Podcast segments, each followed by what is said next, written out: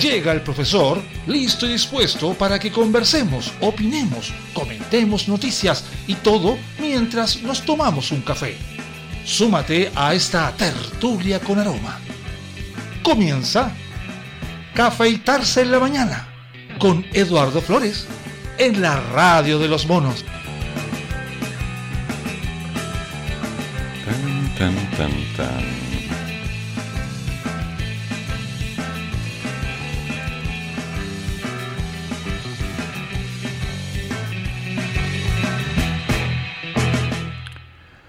Buenos días, humanidad, ¿cómo están todos? Yo recuperándome.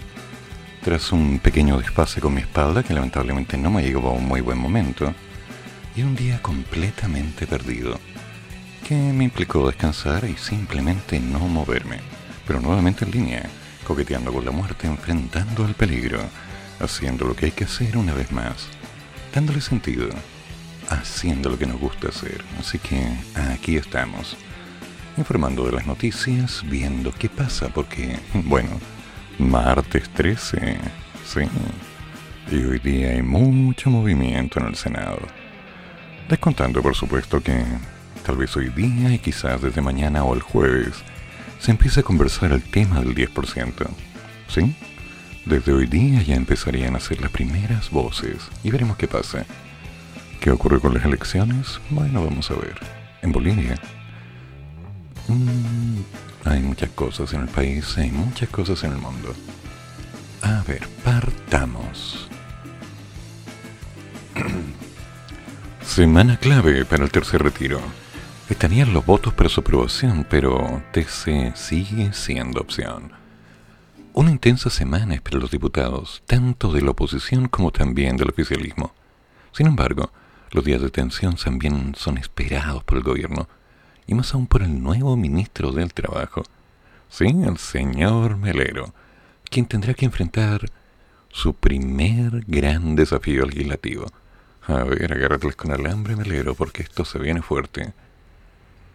La iniciativa será votada en particular este martes en la Comisión de la Constitución de la Cámara. Allí se analizarán las distintas indicaciones que serán ingresadas por los parlamentarios quienes buscarían, en su mayoría, que este nuevo 10% esté libre de impuestos y que, a diferencia de los dos anteriores, incorpore a los pensionados por rentas vitalicias. Como dicen por ahí, ojalá. Pero sin duda la preocupación de los autores de la nueva iniciativa está en la talla ante el Tribunal Constitucional. Pues sí. Por ello buscan qué texto deben escribir, cómo lo deben manejar para que no sea imputado ante la inminente concurrencia del Ejecutivo para frenar su avance. Que se va a analizar son dos los proyectos que deberán verse la Comisión, ambos refundidos. Uno es una reforma permanente de la Constitución y el otro busca legislar mediante un artículo transitorio. En este último, el que más se asimila en términos de forma al segundo retiro de los diputados que ya fue impugnado por el TC. El diputado socialista Marcos Ilavaca, presidente de la Comisión de la Constitución de la Cámara, adelantó que junto a otros parlamentarios ya se encuentran trabajando en una indicación para que la iniciativa pueda zafarse del TC. Y justamente eso estaría esperando el gobierno, los argumentos de sus contrincantes para contar con mayores antecedentes que puedan sustentar el requerimiento. Vamos a ver.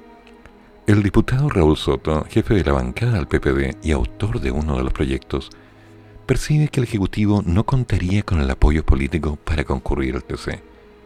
En esta línea, le pidió a la moneda desistir de la idea, ya que proyecta que la iniciativa contaría con una inminente aprobación. En base a eso, cree que el Congreso Nacional debe despachar el texto este mismo mes. Y estamos a 13 martes 13. Bueno, los días pasan rápido y todo tiene un seguimiento con la ley. El proyecto será visto hoy por la comisión y el miércoles comenzaría su debate en la sala para que los parlamentarios lo voten el jueves. ¿Sí? Ya el jueves. O sea que en unos días más sabríamos si hay humo blanco o humo negro. Y en particular, muchos estamos conscientes de que ha habido mucho movimiento y bastantes incógnitas sobre el tema. Desde los pasillos del Congreso Nacional se escucha que la iniciativa será aprobada por amplia mayoría y que se estarán los 103 votos necesarios para cumplir con el más alto quórum requerido correspondiente a dos tercios de toda la masa. En Chile, bueno, en Chile vamos, adelantaron que serán muy pocos quienes se determinen a rechazarla. El diputado Luis Pardo insistió que la ayuda económica para las familias debe ser entregada por otras vías. ¿Pero cuáles? Esa es la pregunta. Porque el 10% puede ser una salvación o más bien una paliación de las deudas en este momento. Una opción real para que la gente pueda decir, ya, voy a sacarlo, lo voy a colocar en fondos mutuos, lo voy a colocar en la cuenta corriente, voy a pagar las deudas, me voy a poner al día, lo voy a guardar y dosificar con economía de guerra para que me dure, porque no sé cuánto va a durar la pandemia. Hay mucho aire en el camino. Aire denso, aire suave, aire espeso, un aire fétido, aires nuevos. Vienen tiempos de cambio, viene un instante en el cual se tienen que tomar decisiones. Porque no si bien este sería el tercer retiro en terreno, la pandemia no ha terminado y la realidad política y económica del país está en continuo movimiento. Ya tenemos la experiencia con el primero y el segundo que sirvieron para paliar lo que quedó tras la crisis de la Revolución de Octubre del año 19, más el gasto involucrado por la cantidad de gente que se quedó sin trabajo a partir de ese tiempo y la llegada de marzo con la pandemia nos ha complicado. Ya llevamos más de un año. Entonces, el cómo lo vamos a hacer es clave, porque tenemos que apuntar de una buena vez a inversiones, a opciones, a un modelo económico, a alternativas que nos permitan adecuarnos a este cambio. Muchos señalan que el gobierno tendría perdida la batalla en la Cámara porque creen que la situación podría salvarse en el Senado. Sin embargo, allí también estarían los votos para su aprobación. El senador Iván Moreira reiteró que el Ejecutivo llegó tarde y que no existe alguna otra medida que pueda hacerle el peso al tercer retiro. Por otro lado, el senador Juan Castro, ex RN, adelantó su apoyo al proyecto, aunque manifestando sus dudas sobre lo que pueda ocurrir en el TC. Si el proyecto es aprobado el jueves en la Cámara, este podría ser despachado al Senado en el mismo día. No obstante, si la iniciativa es objeto de indicaciones en la sala, podría permanecer en trámite. Bajo ese escenario, el proyecto deberá ser devuelto a la Comisión de Constitución. Se vienen cambios.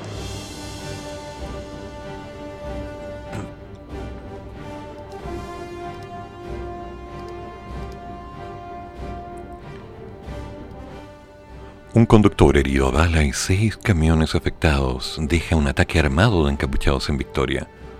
Esto no para, ¿eh? No para. Durante la madrugada de este martes se reportó un ataque incendiario en la comuna de Victoria, en la región de la Araucanía. Según los antecedentes preliminares que ha recabado la radio, se trataría de un ataque armado sufrido por el personal de la Lubriteca Flores, Flores, de Avenida O'Higgins en dicha comuna. Una camioneta con un grupo indeterminado de encapuchados llegó al lugar. Intimidaron a un caminero que estaba en su vehículo durmiendo, disparándole en un hombro. Posteriormente intimidaron a los trabajadores del recinto, provocando daños en el local y luego, luego, rociaron líquido acelerante en cinco camiones. Todas las cabinas terminaron afectadas, además que otro quedó con impactos balísticos. Tras el ataque, los encapuchados huyeron en dirección desconocida. El conductor herido fue identificado como Octavio Belmario Bilbar Viveros, quien quedó con una lesión de mediana gravedad por un impacto en el hombro derecho. Los otros afectados fueron identificados como Edward Zambrano, Euram Marinao, Pablo y Jorge Alberto Pompens. El coronel Cristian Mancilla, prefecto de Mayeco, confirmó que Octavio del Mario recibió atención médica. El director del Hospital de Victoria dijo que tres de los heridos fueron derivados a su casa, mientras que el hombre herido por el impacto de bala fue trasladado hasta Temuco.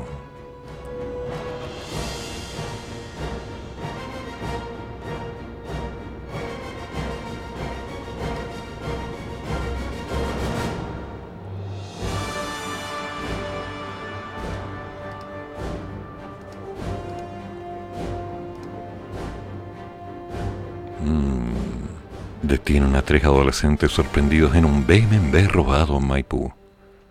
¿Qué está pasando? Habrían participado en dos ilícitos. Tres adolescentes detenidos por carabineros por estar vinculados a dos robos de vehículo en la comuna de Maipú. Se trata de tres jóvenes de 15, 16 y 17 años. Bendiciones, hijitos de su mamá. Pendejos. El último de ellos con antecedentes policiales. Todo comenzó aquella noche cuando personal policial que realizaba patrullajes en la comuna detectó en Américo Vespucio que tres individuos circulaban un BMW gris que tenía encargo de robo. De esta manera se inició un seguimiento que tuvo una detención en la segunda transversal con Vespucio, donde los adolescentes se bajaron del auto robado y empezaron a huir a pie. Sin embargo, los uniformados igualmente los capturaron y los llevaron hasta la unidad policial. Hasta el lugar llegó un ciudadano colombiano que denunció haber sido víctima del robo del Mercedes. Vaya, en un servicentro. Al ver a los adolescentes detenidos los reconoció inmediatamente como participantes de la sustracción. Por ello, a los detenidos se les investiga por el robo de vehículos. ¿Qué les parece a lo que estamos llegando? Mm, lo que queda a cargo de la Brigada Robos de la PDI. En tanto se trabaja con dar el paradero del Mercedes. ¿Dónde estará? Yo no lo sé.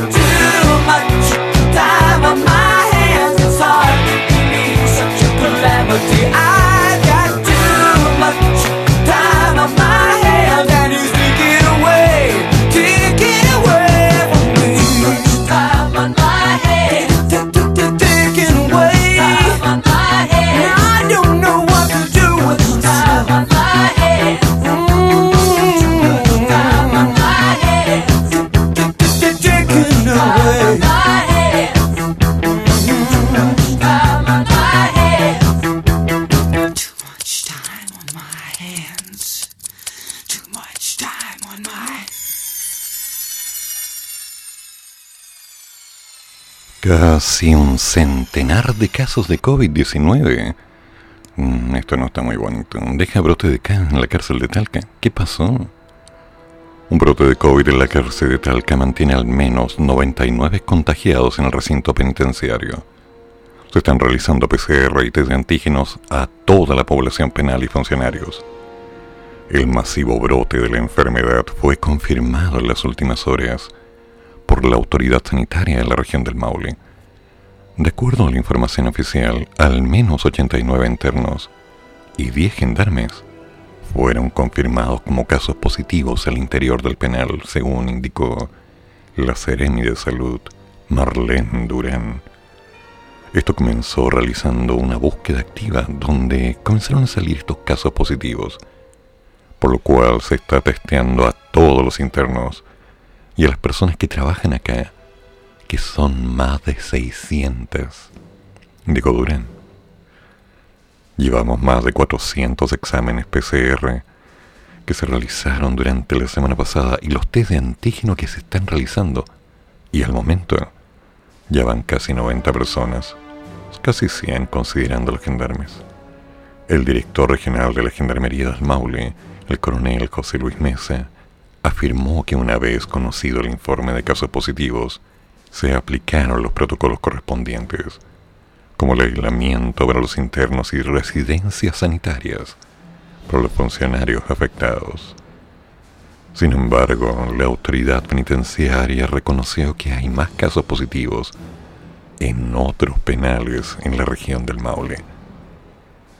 La idea es que la población penal no siga como un brote por otro lado, porque tenemos 600 internos.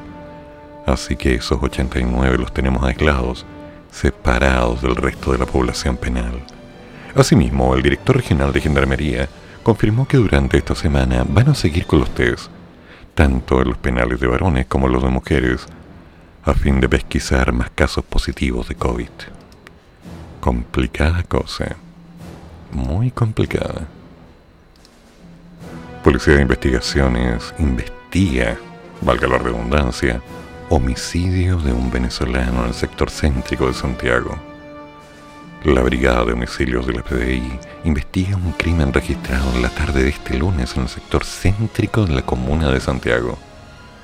Se trata de un hecho ocurrido en la calle San Martín, a la altura del 870 entre General Maquina y San Pablo luego de que un joven de 24 años fuera apuñalado en las afueras del edificio de departamentos. Según información preliminar, la víctima, de nacionalidad venezolana, fue apuñalado a la altura del tórax luego de sostener una fuerte discusión con un desconocido que se encontraba allí. El joven fue trasladado rápidamente al hospital traumatológico ubicado a unas cuadras del lugar, en donde se constató su muerte debido a las graves lesiones. Por orden del fiscal de turno, personal de la Brigada de Homicidios de la PDI llegó al lugar para desarrollar peritajes como la revisión de cámaras de seguridad del sector y el empadronamiento de testigos. Según detalló el subcomisario Gabriel Alarcón a la radio, el autor del crimen se dio a la fuga en dirección desconocida porque la principal tarea de la policía como tal sería identificarlo además de con ello, evidentemente, dar con su paradero. Asimismo, Alarcón detalló que se investigará la situación migratoria de la víctima en Chile, agregando que tenía antecedentes previos por detenciones en el 2019 por infracción a la ley 20.000 de drogas. Ah, si los trigos no están muy limpios. Sin detenido sin indagación por homicidio en centro de Santiago. Hay un video. Mm, no lo vamos a escuchar. No lo vamos a escuchar, pero esto está denso, muy denso. Bueno, a ver qué más tenemos. Mm, escape de un vacuno en las calles del bosque terminó con una mujer lesionada. Se les arrancó una vaquita al bosque. ¿Qué fue esto? La presencia de un vacuno suelto en la vía pública generó un operativo policial en la mañana en toda la comuna del bosque. el animal terminó con una persona lesionada. Ah, pero esto fue ayer. A eso de las 18 horas, usuarios de redes sociales y auditores de varias radios dieron cuenta de la presencia de un vacuno en la intersección de Gabriela Mistral con Víctor Plaza Mayorga, generando una auténtica alarma de los vecinos. Y bueno, también la gana de parrillar de otro, pero ese no es tema. Alertados de lo sucedido, al lugar llegaron efectivos de carabineros para intentar controlar la situación y evitar que alguna persona resultara lesionada. No obstante, una mujer que pasaba por el sector mientras se intentaba acorralar al animal fue herida, debiendo ser trasladada hasta el hospital Barros Luco, aunque con lesiones menores. La víctima anunció la presencia de una denuncia para hoy martes. Según se confirmó posteriormente, se trató de una vaca que habría escapado desde un matadero de la comuna de San Bernardo en Cayo Chagavía hasta donde fue llevada tras ser recapturada. Qué injusto. Medios locales, como el canal de televisión El Bosquino, publicaron imágenes de lo sucedido. Cam llama a no transar con Mininco. Intentan dividirnos y hacernos pelear entre nosotros. ¿Qué es esto? ¿Qué es esto? Durante este lunes, las comunidades mapuches agrupadas a la coordinadora Arauco Mayeco, CAM, realizaron una declaración pública en la que rechazan las manipulaciones y sucios negociados que Forestal Mininco lleva adelante a través de conversaciones que actualmente se desarrollan en territorio lapqueche. Según levantan y señalan, frente a la intervención y las empresas forestal Mininco en territorio de la Becha, específicamente en la zona de Yeu queremos dejar en claro que rechazamos tajantemente las manipulaciones y sucios negociados que esta empresa lleva hacia adelante con los operadores políticos de la forestal, disfrazados como pseudo dirigentes territoriales mapuches. Lo anterior indican, están llevando a nuestro pueblo a un enfrentamiento interno con el objetivo de salvaguardar los intereses de los forestales. Agregan que comunidades mapuches que conforman la CAM legitimizan la violencia política y la autodefensa como armas legítimas de nuestro pueblo para desarrollar la resistencia y el control territorial. Asimismo mencionan que durante más de 20 años luchando en contra de nuestros verdaderos enemigos, las forestales, hidroeléctricas, latifundio y todo el aparataje represivo que sostiene la ocupación de nuestro pueblo, lo hemos hecho con apego a normas morales y éticas que nos hemos impuesto, en base a nuestro pueblo mapuche Raquiduán y mapuche Kimun. En esta línea explica que lo anterior se traduce en una práctica política conocida por todos, donde el blanco, según indican, serán siempre los intereses, la infraestructura y las propiedades del gran empresario y su industria que devasta nuestro territorio. Sobre lo mismo precisan que los órganos de resistencia territorial de nuestra organización nunca actuarán en contra de la población civil, ni menos en contra de gente mapuche. Las acciones que se desarrollan son básicamente sabotajes al gran capital. Además, declaran su rechazo al intento de criminalizar y ensuciar la legítima lucha mapuche que se está llevando adelante. Y responsabilizan de eso al gobierno de turno, agrupaciones de colonos anti-mapuche y pseudo dirigentes que nunca han sido parte de la lucha, como Santos Reinao, Arturo Melgual y otros tantos reconocidos llanocogonas que actúan como operadores políticos de partidos Winca, pero hoy también prestan su servicio al forestal Mininco. Añaden que frente a dicha campaña sucia, refirman su camino de lucha territorial y política al continuar los procesos de recuperación de tierras y la resistencia a la invasión forestal. Esto tiene para. Y hay cosas que no paran. Renovación Nacional y Evopoli abren la puerta a Seychelles para participar en primarias de Chile Vamos. ¿Ya? ¿En serio? La directiva de Renovación Nacional manifestó mediante una declaración pública. Su disposición a incluir al precandidato independiente Sebastián Sichel dentro de las primarias del conglomerado, ahora de que Evopoli también lo hiciera. Esto luego de que a fines de marzo Sichel enviara una carta de solicitud a Chile Vamos, afirmando que con o sin su apoyo participaría en las elecciones. Mm. Según la declaración de la Directiva de Renovación Nacional, la decisión fue tomada bajo el argumento de que las primarias deben ser un proceso lo más participativo, amplio y representativo posible. El diputado y vicepresidente de Renovación Nacional, Tomás Fuentes, señaló que la oficialización es la señal de que Chile Vamos entendió que Chile cambió y que hoy es imposible aspirar a construir un proyecto de mayoría sin abrazar al mundo independiente. Francisco Andurraga, diputado y vicepresidente de Bopoli, aseguró que el respaldo siempre estuvo y que es necesario desarrollar primarias amplias para abordar todas las posturas del sector. Pese a la inclusión del exministro de Desarrollo Social y Familia, la directiva de Renovación Nacional recalcó que Mario Desbordes continúa siendo su candidato presidencial, manifestando nuevamente su compromiso para obtener con él un resultado favorable a la elección primaria del 18 de julio próximo y las elecciones presidenciales del mes de noviembre. De esta forma, Sichel se unirá a los otros candidatos de los partidos oficialistas, como Joaquín Lavín, Evelyn Matei, por la UDI Ignacio Briones, por Evopoli y Mario de Bordes por RN y el PRI. Al respecto, el exministro Sichel valoró la confirmación de Chile Vamos para su inclusión en las primarias y afirmó que esto contribuye a contribuir mayorías amplias. Desde la UDI, su presidente Javier Macaya buscará que los otros cuatro presidentes de partidos de la coalición firmen una carta formalizando la decisión, instancia que podría concretarse durante este martes. Ay, ay, ay. Queda tanto por pensar y uno no tiene claro cuál es el norte. Pero lo que está claro y completamente claro es que esto no va a parar. Funciona así. Esas dobles cartas, ¿no?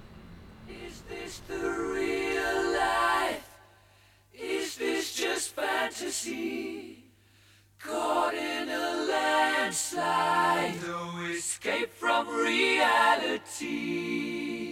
Open your eyes, look up to the skies and see. I'm just a poor boy, I need no sympathy. Because I'm easy come, easy go little high, little low. Any way the wind blows doesn't really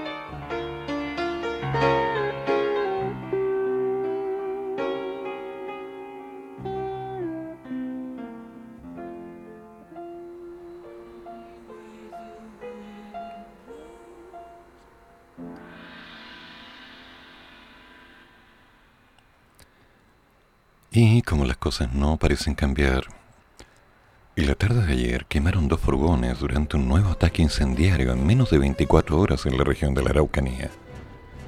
La historia se repite. Un nuevo ataque incendiario en menos de 24 horas se registró en la región. Sí, se trata de al menos dos furgones destruidos en una faena forestal en el sector de Relún, en Capital Pastín, provincia de Mayeco. Personal policial se dirige al sector en la tarde de ayer para iniciar las respectivas pericias. Lo clásico.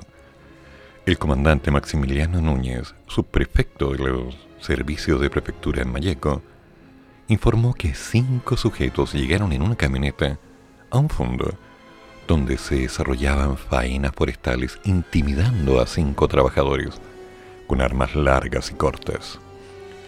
Luego trasladaron a los trabajadores a dos metros, donde espera otra camioneta para exigirles las llaves de la camioneta.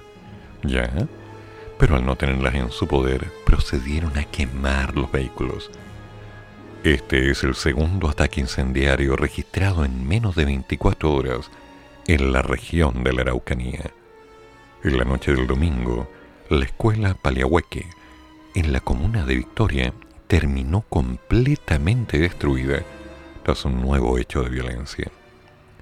En el lugar se encontró un rayado con la consigna Libertad a mis peñis y la muen, detenidos en Peñilalbún el domingo. Ay, ay, ay, hay cosas que nunca terminan.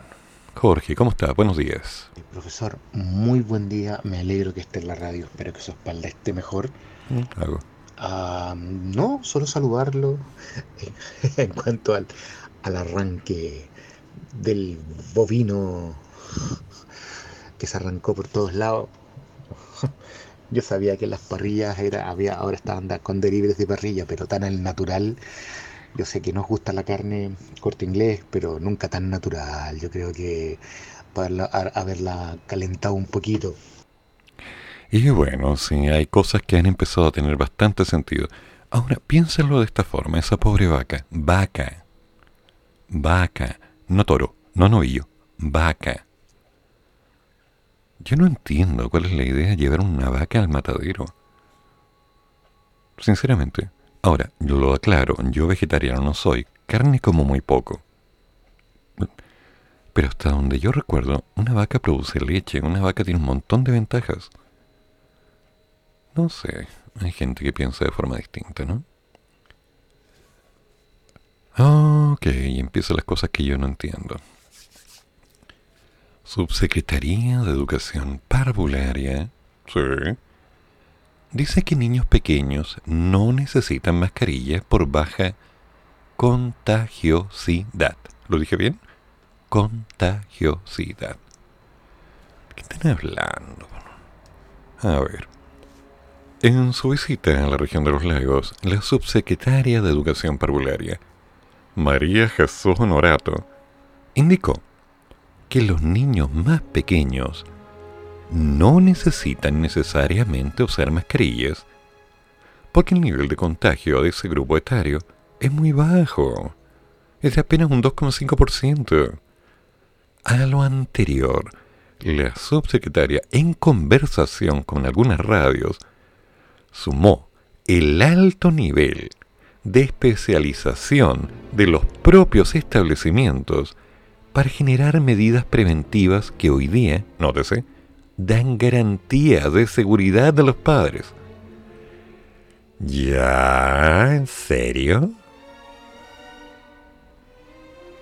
Me equivoqué fecha, martes 3, el Día de los Inocentes. ¿Cómo es esto? Yo no lo creo. En la sala cuna, por ejemplo, había un protocolo para sacar la sábana donde dormían los niños. Cómo se mandaban a lavar, cómo se hacían las mamaderas, en qué lugar se ponían. ¿Ya? ¿En serio? A ver, hay protocolos incluso para detectar casos. Entonces los establecimientos se hicieron expertos. Expertos. A esto se suma una buena internalización de rutinas sanitarias por parte de los niños, por lo que es importante la presencialidad en esta etapa de su desarrollo, agregó Norato, citando estudios recientes de la materia.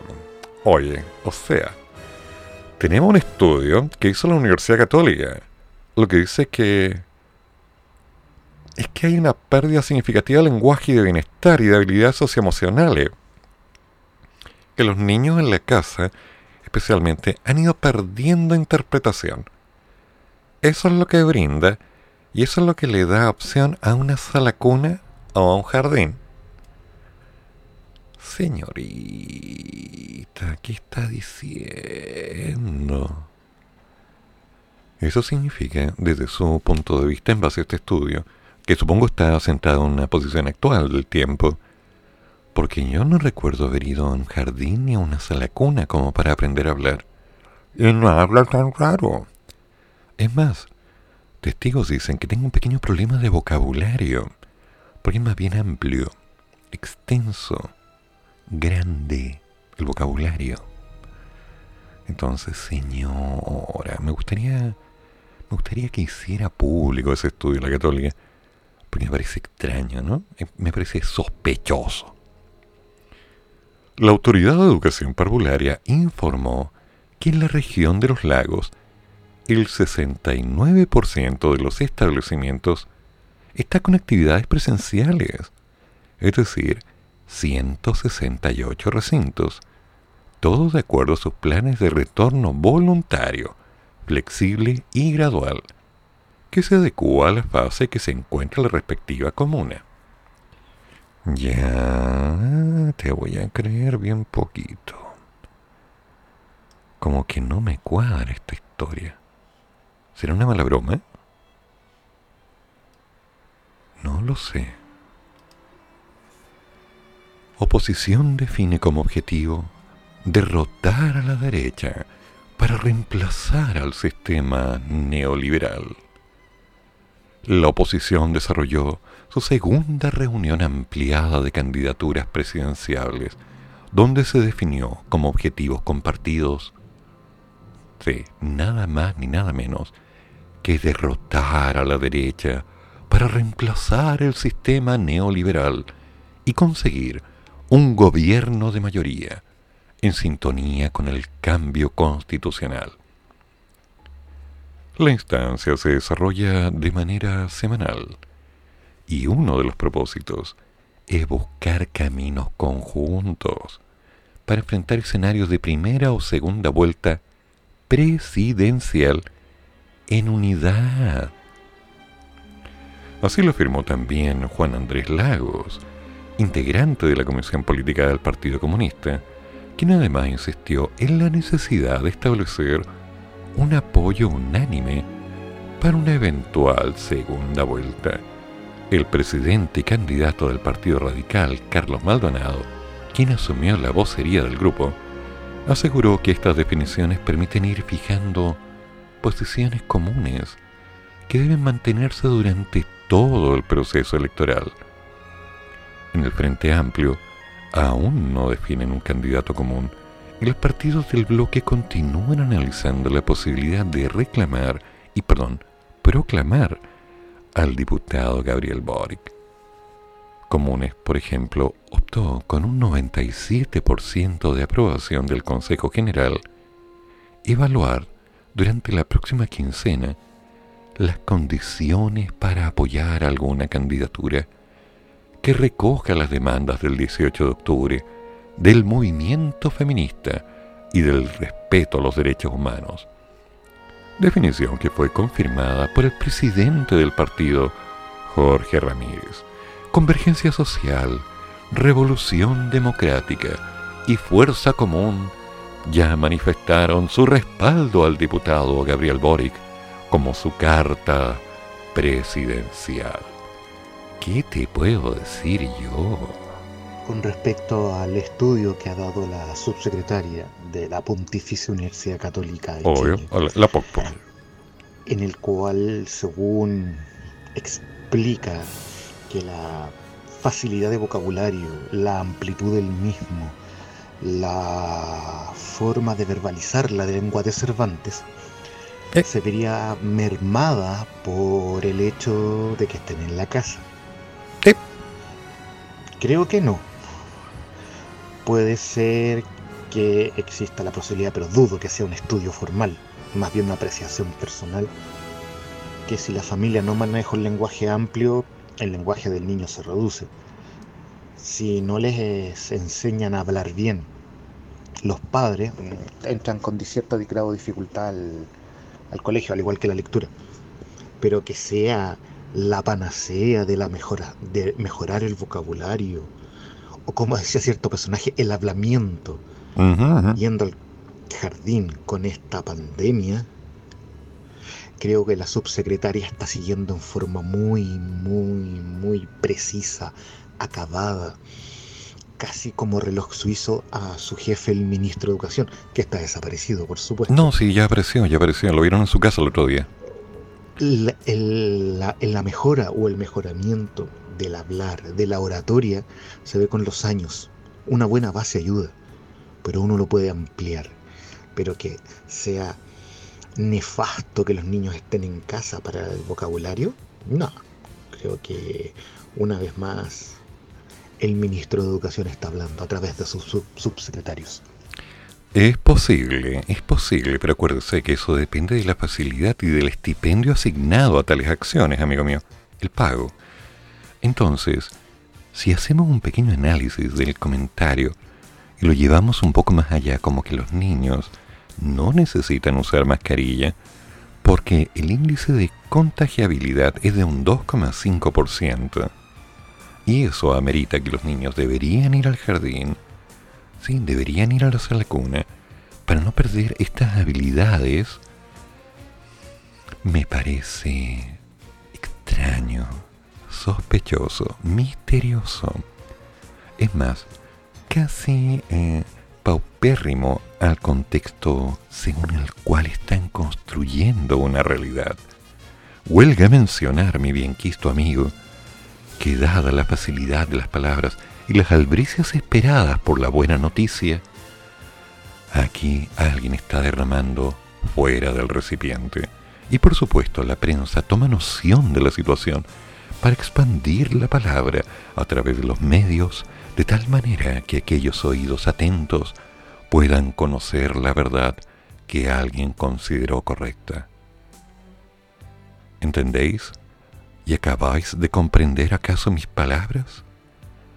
¿Es acaso pertinente en este momento insinuar con una facilidad del verbo adjetivo y sustantivo que los niños estarían mejor en una sala cuna que en sus propias casas, donde no sé si la tasa de contagio tendría quizás un porcentaje. Estamos hablando de 25 por cada mil, ¿no? Según el cual no habría tanto riesgo a favor de que la facilidad del lenguaje y los medios de comunicación, léase la radio, los periódicos que quizás los niños en algún momento puedan leer, tal vez para, no sé, informarse de la política constituyente del modelo económico imperante en este sistema, o tal vez en algún canal de televisión donde la modulación debería ser cuidada, a fin de que aquellas almas inocentes que se encuentran en sus casas pudieran mirar esa cajita mágica y decir, oh, qué bien habla la señorita, la voy a imitar para poder hablar como ella y asegurarme un futuro en radio o televisión. Es más, cuando grande, quiero ser locutor. Mm. O tal vez político. Mm. Y estudiar a la católica para hacer estudios pertinentes que puedan ser mencionados en los medios. ¿Quién sabe? Bueno, mi bien quisto amigo, ya nos juntaremos a libar algún café y el momento indicará hacia dónde está llevando el río aquellas aguas extrañas que de alguna manera tienen un aroma que llega a nosotros. Oh, qué estafa, qué contienda tan desigual. ¿Por qué nos pasan estas cosas a nosotros que somos personas de bien, que se portan decentemente, que pagamos nuestros impuestos, que trabajamos dentro de lo posible, que no le jodemos la vida a nadie y estamos pendientes de cuidar el futuro de los niños de nuestro país? He dicho, tómese razón Anótese, publíquese. Emma. ¿Qué tanto? Ay, ay, ay, ay, ay.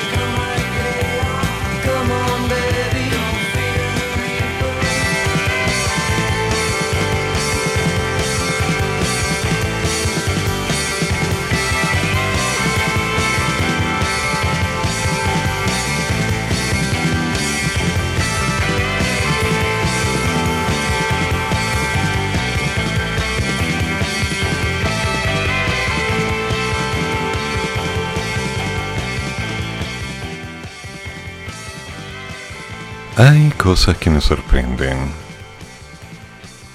¿Sí? En una decisión unánime, el Tribunal Supremo del Partido Federación Regionalista Verde Social, bueno, eso es lo que primero me sorprende, el nombrecito es muy largo, determinó la expulsión del encargado provisional de la región metropolitana, Juan Droguet, que levantó candidaturas vinculadas con San Ramón y el narcotráfico. Mmm, qué feito. A través de una declaración pública, la directiva del partido señaló que Droguet, sin consultarle ni siquiera a la directiva, comunicó por sus redes sociales y de manera unilateral y autónoma el término del pacto político y electoral en la región metropolitana, provocando con ello las reclamaciones del partido social pacto, generando pérdida de confianza interna y externa. Asimismo acusa al ahora expulsado dirigente de una seguidilla de acciones calumniosas, autoritarias, incluyentes, aquí mando yo. Uy, uy, uy, uy. Feito, feito, feito. Sin embargo, la colectividad asegura que en su declaración, el hecho más grave se generó cuando fueron consultados por un reportaje a raíz de la vinculación que existe entre el denunciado con la municipalidad de San Ramón, su alcalde y su entorno, quienes han sido vinculados con el narcotráfico.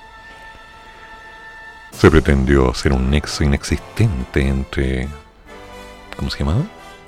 FBRS, Federación Regionalista Verde Social, como colectivo, con el entorno íntimo de este edil, lo que nos causó daño reputacional, sostiene en su declaración de directiva de la FRBS, Frente Regionalista Verde Social, y bueno, la resolución del Tribunal Supremo, junto con establecer la expulsión inmediata de Juan Droguet, determinó que la Directiva Nacional intervenga al partido en la región metropolitana por el plazo de seis meses prorrogables. Además, se ordenó revisar el padrón de militantes de la región para cortar de manera absoluta toda relación del partido con personas cuestionadas por vínculos al narcotráfico. O sea, hello. ¿Te imaginas la media voladita? Pero Frente Verde... Eh, ok, no voy a relacionar ideas. Que se llame Frente Verde y que tenga problemas con el narcotráfico. Ok. Finalmente, el TS prohibió de manera absoluta que cualquier autoridad nacional o regional del partido colabore o respalde de manera pública o privada las candidaturas vinculadas con el narcotráfico y su relación directa o indirecta con el caso de la Municipalidad de San Ramón y sus redes, dice el comunicado. Al respecto, el presidente del conglomerado, el diputado Jaime Molet, destacó la rapidez con que se tomó la decisión indicando que son solo tres los candidatos vinculados con la red en San Ramón. Ya te voy a creer, te voy a creer. Ay, ay, ay. El caso Catrillanca sigue, sigue, sigue. Este martes continúan los alegatos recursos interpuestos por carabineros condenados. La Corte Suprema continúa escuchando este martes los alegatos de los recursos de nulidad interpuestos por carabineros dados de baja y condenados por el crimen del comunero mapuche Camilo Catrillanca. En tanto, la Fiscalía de la Araucanía insistió en que el fallo de primera instancia, que determinó sentencias por diversos delitos como homicidio simple, frustrado y obstrucción a la investigación, se ajusta a derecho. Este lunes, en la segunda sala de la Corte Suprema, comenzaron los alegatos de los recursos de nulidad interpuestos por seis carabineros, dados de baja, y un abogado, condenados por diversos delitos en el crimen de Camilo Catrillanca, como disparos injustificados, homicidio simple y obstrucción de la investigación como tal, además del homicidio frustrado del menor de edad que acompañaba al comunero mapuche en noviembre del 2018 en Temucuicuí. En enero de este año, el Tribunal Oral en lo Penal de Angol declaró culpables a los policías, que fueron inmediatamente desvinculados. Todos fueron sentenciados a distintas penas. Salvo el coronel dado de baja Jorge Contreras, todos los condenados interpusieron recursos de nulidad para que se realizara un nuevo juicio. El fiscal de la Araucanía, Rodrigo Garrido, señaló que el fallo de primera instancia es adecuado y se ajusta al derecho, tal cual. Y esperamos durante el resto de los días de esta semana que se van a recibir los alegatos tanto de las defensas que interpusieron los recursos de nulidad, como también de parte de quienes sostuvieron una postura acusadora. Además, Agregó que la posición del Ministerio Público es considerar que la sentencia dictada por el Tribunal Oral de Angol se ajusta al derecho y al mérito de las pruebas presentadas e instaremos por el rechazo de los recursos de nulidad que se han interpuesto. O sea que esta canción tiene para rato. Sí, y los alegatos continuarán durante la jornada de este martes en la segunda sala de la Corte Suprema. Ay, ay, ay. Ah, qué lamentable. Hombre de aproximadamente 60 años murió tras ser arrollado por bus en San Pedro de la Paz. Un accidente lamentable. A ver, durante la noche de este lunes se confirmó la muerte de un caballero, señor de 60 años, que fue arrollado por un bus de la empresa Turbus en San Pedro, la región del Biobío. El hecho ocurrió casi en la intersección de la avenida Pedro Aguirre Cerda con los Peumos ya saliendo de la ruta 160 a las 20 horas con 10 minutos. Al lugar llegó personal de carabineros y del Servicio de Atención Médica de Urgencia, pero lamentablemente solo llegaron a constatar la muerte del caballero. Nada que hacer. Nada que hacer. ¿Y esto? Mafil. Esa llama toma resguardos ante limpieza a la red de distribución de agua durante seis noches. ¿Dónde es esto? A tomar medidas de recuerdo como juntar agua y evitar lavar, llamó la empresa sal a los vecinos del sector de Mafil Alto de esa comuna, en la región de los ríos. Durante la limpieza de red que realizarán durante seis noches consecutivas. Desde la empresa sanitaria se informó a varias radios los días martes, miércoles y jueves de esta y la próxima semana tienen fijado realizar lavado de la red en dicho sector de la comuna ubicada al, al norte de la región. Así lo dio a conocer el subgerente del territorio norte de Sal de los Ríos, Pedro Garrido, indicando que estos procedimientos consisten en aplicar presión a la red de distribución de agua potable, lo cual se logra mediante la apertura de los grifos para remover los sedimentos que pudieran estar acumulados en algunos puntos de la red. Tema complicado porque hay gente que se va a quedar sin agua. Ah, y esto da para música de terror. No va a ser tan fácil de llevar. Solo queda una cama UCI en toda la red hospitalaria del Servicio de Salud de Concagua. Una cama solo queda una cama. Durante la jornada de este lunes se confirmó que solo queda una cama OSI disponible en toda la red hospitalaria del Servicio de Salud de Concagua en la región de Valparaíso. Sí, Valparaíso.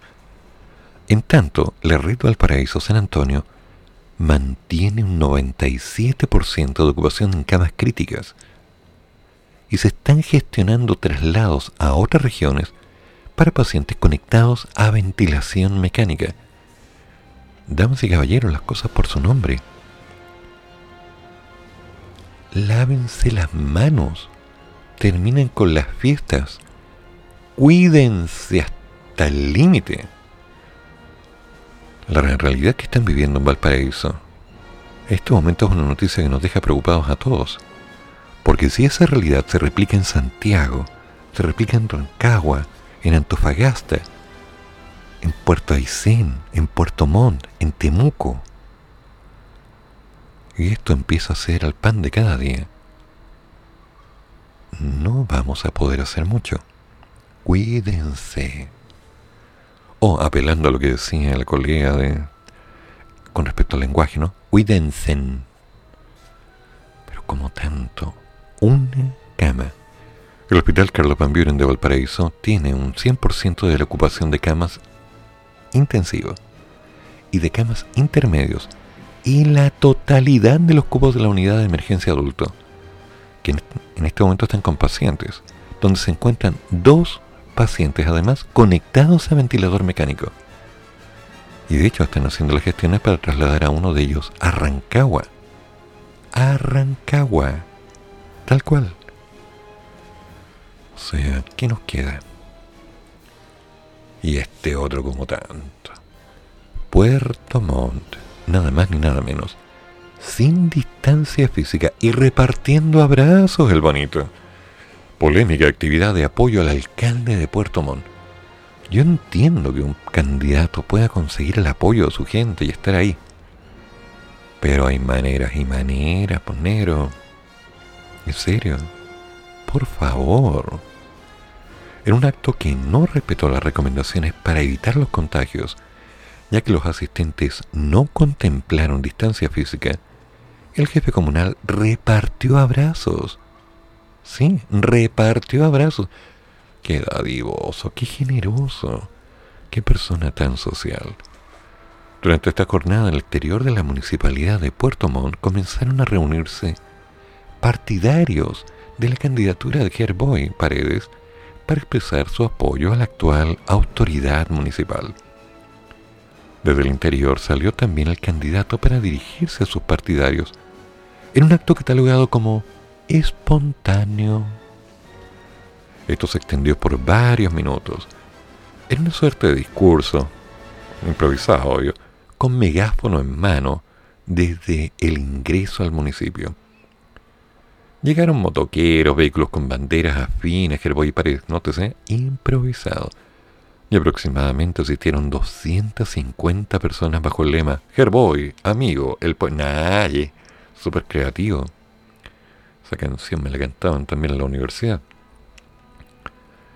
El actual jefe municipal tuvo palabras posteriores al acto para referirse a lo ocurrido, declamando que la verdad no me lo esperaba. Es algo espontáneo que surgió de la gente. Por eso les dije que se vayan rápido a sus casas, porque también tenemos un rol que cumplir en términos de pandemia, por favor. Pero entiendo que la gente está muy enojada por las mentiras y patrañas que se han llevado a cabo la derecha. Ya estoy haciendo el medio spoiler. O sea, este es el tipo de candidatos que la gente está apoyando, los que hacen show, los que están ahí como, ay, ay, yo, yo estoy con el pueblo y para el pueblo y contra el pueblo. Claro, toda esta gente está libre de la pandemia porque cuando se necesita que hagan cosas se lavan las manos, pues. Y la gente está cansada de eso, de esa instancia natural con la cual tanta gente empieza a darle vueltas y vueltas y vueltas a las palabras. ¿Para lograr qué? Para lograr que la gente les crea. Para lograr que la gente de alguna manera les diga, oh, si se la juega por mí. Si es tan buena persona. Lástima que ve mucha tele. No, si es como, para. Un candidato de verdad había salido, habría dicho, se acabó para casa. ¿Por qué? Porque en el momento que hay que decir las cosas, eso de ser popular va para otro instante. Hay 250 personas que en este momento deberían estar considerando si valió la pena ir a escuchar a una persona que perfectamente puede dar un, una declaración por radio. Pero no. Ahí, agradeciendo, no me lo esperaba, es algo tan espontáneo. Sea líder, Señor, sea líder. ¿Por qué será que hay gente que no sabe hacer las cosas? Digo yo. Yo no lo entiendo. Y así son políticos. Y además les pagan, no como a uno.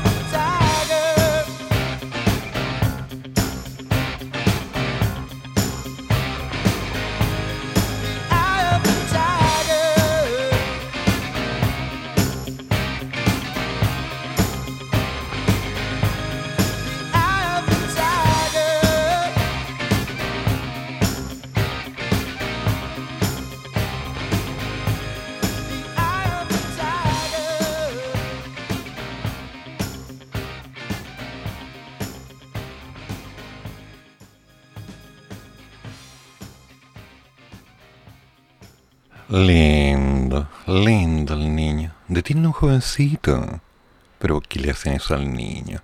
Por andar portando un desplazamiento, sin permiso de desplazamiento. Falso. Falso. En Talcahué. Angelito de Dios. Un joven fue detenido tras ser sorprendido con un permiso de desplazamiento falso en Dalcahue, en la región de los lagos. Efectivos de la Armada y funcionarios de la autoridad sanitaria controlaron a una persona que pretendía trasladarse hacia la isla de Quinchao. Sin embargo, esta alma inocente, un, jovencito de 20 años, exhibió, oriundo, ahí todo presto, un permiso Claro, un permiso de desplazamiento supuestamente otorgado por la comisaría virtual. Pero los fiscalizadores cotejaron los datos con la plataforma y adivinen, era falso. El hombre fue detenido en el lugar.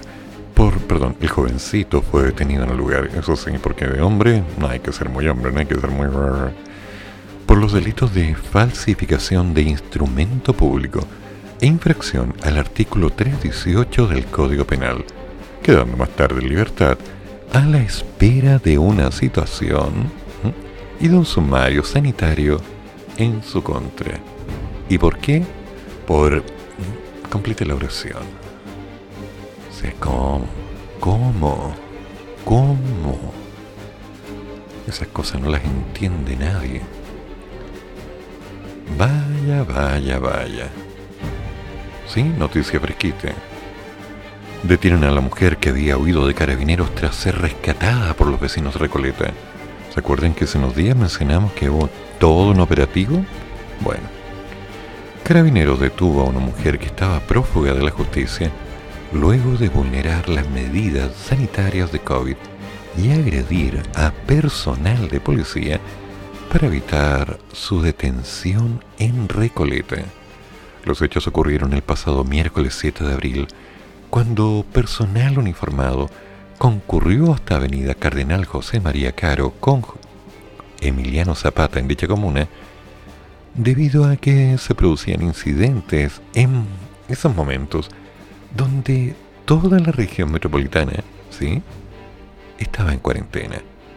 Allí se procedió a la detención de una mujer, la que logró escapar luego de que ella junto a sus vecinos, agredieron al personal policial.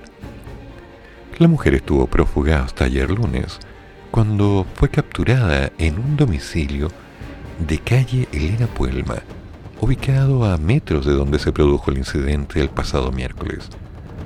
La mujer será formalizada por maltrato de obra a carabineros y por poner en peligro a la salud pública. Qué feito, qué feito. Uno ya no sabe qué pensar porque todo el mundo está moviéndose de una manera extraña. Hay tanta violencia. ¿Han notado que los grupos de WhatsApp están un tanto sensibles y hay mucha gente que escucha algo y se sale? Después de el correspondiente rosario, ¿y tu señora madre cómo está? Muy bien, gracias, ¿y la tuya? ¿Y clásico? hay mucha tensión. Tenemos que calmarnos un poco. Sé que eso es complicado, pero utilizar los medios de comunicación, por ejemplo, el chat del colegio, que nadie quiere tener ese WhatsApp, o aquellos elementos que de alguna manera permiten una comunicación con conocidos y tal vez amigos, no son una vía para descargar la impotencia y la rabia. Sí, no estoy hablando de esa impotencia, hablo de la impotencia de no tener opción más que estar encerrado, guardando cuarentena, tratando que la plata alcance sin poder salir a trabajar. Todos estamos en exactamente la misma situación.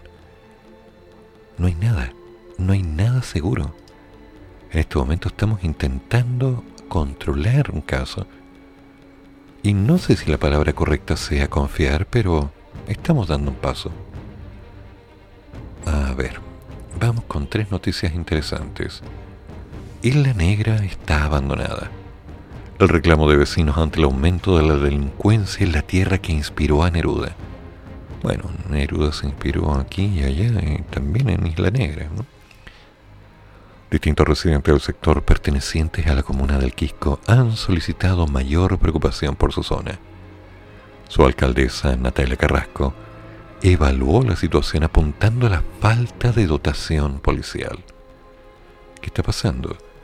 El 7 de abril pasado apareció la primera carta en el Mercurio evidenciando la situación que luego distintos vecinos ratificarían en la misma plataforma.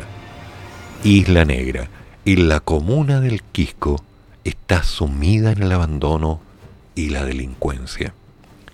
Isla Negra abandonada se tituló en la primera misiva firmada por el residente del sector, José Goñí, en donde aseguraba que la delincuencia está golpeando con asaltos a mano armada, robos, agresiones a su población y a visitas, como en muchos otros lugares de Chile. Lo que lo hace único es que se trata de las tierras donde vivió y creó Pablo Neruda y donde se encuentra el principal museo su recuerdo. Em, bueno, yo recuerdo haber leído prácticamente todo lo que Neruda escribió y se publicó, y algunas cosas que no publicó también las leí. Y Neruda andaba escribiendo muchas partes y haciendo varias cosas además. Pero lo que está claro es que sí, hay zonas en la costa que en este momento se sienten abandonadas, porque no están no están encontrando la forma de controlar esta delincuencia que en Santiago también está que en Rancagua, que en Puerto Montt, que en Antofagasta, que en Arica, que en Quique, que en San Vicente, San Pedro, donde quieran. Si la delincuencia está bastante incómoda. Y se mueve. ¿Y cómo se mueve? El tema es pesado. Bueno, especialistas proyectan incierto panorama de la pandemia en la semana de elecciones. Ay, ay, ay. Algunos afirman que aún no se llega al pic de la segunda ola, en tanto otros coinciden en que los contagios diarios de mediado del próximo mes podrían llegar a 4.000 o incluso, incluso a los 1.500 de octubre del 2020. No me queda claro el número. Porque llegar a 4.000, uff. A casi un mes de elecciones constituyentes, coordinadores y alcaldes concejales especialistas sanitarios proyectan un panorama epidemiológico incierto y la nueva fecha prevista por los comicios. ¿Sí? Es así que mientras algunos afirman que aún no se llega al pic de la segunda ola, otros coinciden en que los contagios diarios del mes venidero podrían llegar a los 4.000. Así, el peor escenario sería, según estimaciones, 9.000 casos diarios a comienzos de marzo. Cuidado, Primero, esta noticia es agresiva, siembra demasiado miedo, así que, por favor, solo escúchenla, no le tomen tanto peso, consideren que se deberían cuidar, por favor apunten hacia el objetivo concreto de mantener una salud, pero lo más importante, por sobre todo, no se asusten tanto, cuídense, porque esa es nuestra labor, cuidarnos ante todo.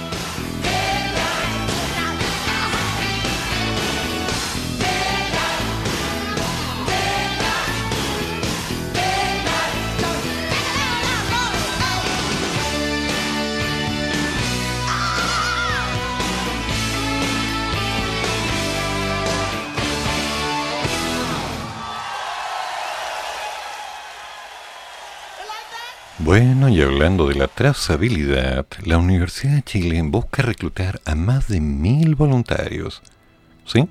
Para apoyar la trazabilidad de los casos. El rector Vivaldi llama a contribuir con trabajo y esfuerzos a mitigar el dolor que hoy aflige a nuestros conciudadanos. Con el propósito de colaborar acción clave en la contención de la pandemia, la Universidad de Chile se plantea el desafío de reclutar a más de mil voluntarios que fortalezcan la estrategia encomendada principalmente a los centros de atención primaria de salud. Esto mediante organismos como su Escuela de Salud Pública, la Federación de Estudiantes y el Departamento de Atención Primaria de Salud Familiar. El rector, Ennio Vivaldi, señaló que los voluntarios tendrán una experiencia valiosa para sus vidas ¿Qué va a ser lo que aprendan en el proceso de manejar a nivel de salud comunitaria en una situación tan grave como la pandemia? O sea, les está dando una oportunidad. Me conmueve tu solidaridad, Vivaldi. Realmente me conmueve. Es bueno que nuestros jóvenes puedan hacer algo por su país. Voy a llorar. Mi corazón está llenito de orgullo, llenito de felicidad por que tú les estás dando esta chance. Bueno, y en unos minutos más, nuestro querido Te lo damos viene con el mañanando la mañana. ¿Por qué? Porque hoy se pregunta cuál es tu superhéroe favorito. ¿Con quién rayaba y la papa? Tal cual. ¿Hay algún superhéroe chileno? Pues claro que tenemos superhéroes chilenos. Yo conozco a varios. Y no broma conozco a varios. Gente que de alguna manera está arriesgando la vida día a día, para mí son de todo mi respeto. Gente sin más que la intención y con lo mínimo hacen milagros. Madres que de alguna forma se las arreglan para que a sus hijos no les falte nada. Para mí, ellas son heroínas. Padres que se las juegan y que siguen al pie de la batalla por los niños, por la casa, por el hogar. Son héroes.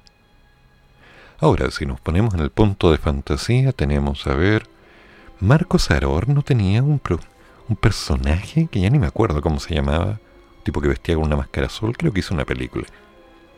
Y recordando aquellos años maravillosos de los 80 cuando teníamos la revista La Bicicleta, no sé si alguien la reconoce o alguien la recuerda, pero los 80 yo no solo la leía, la compraba.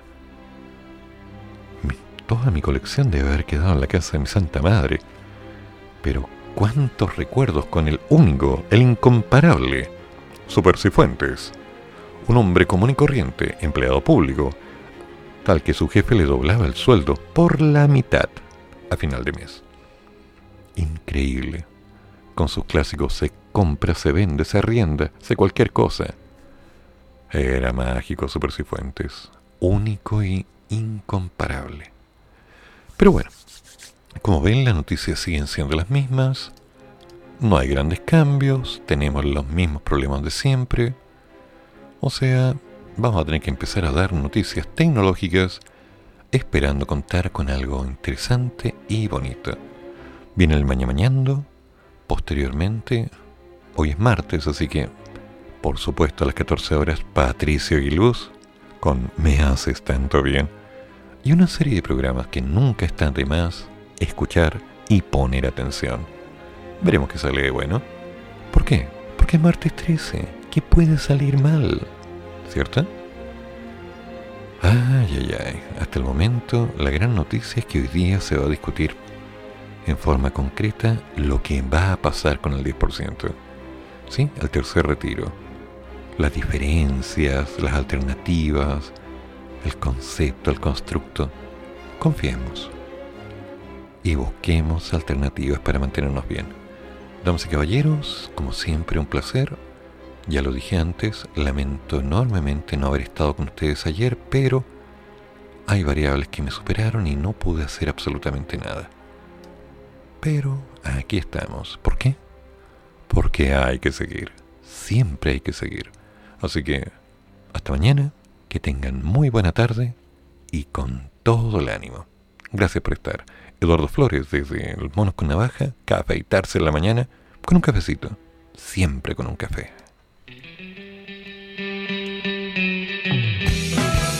Termina el programa, pero sigue el café. Y el profesor ya volverá para otra vez cafeitarse en la mañana, aquí, en la radio de los monos.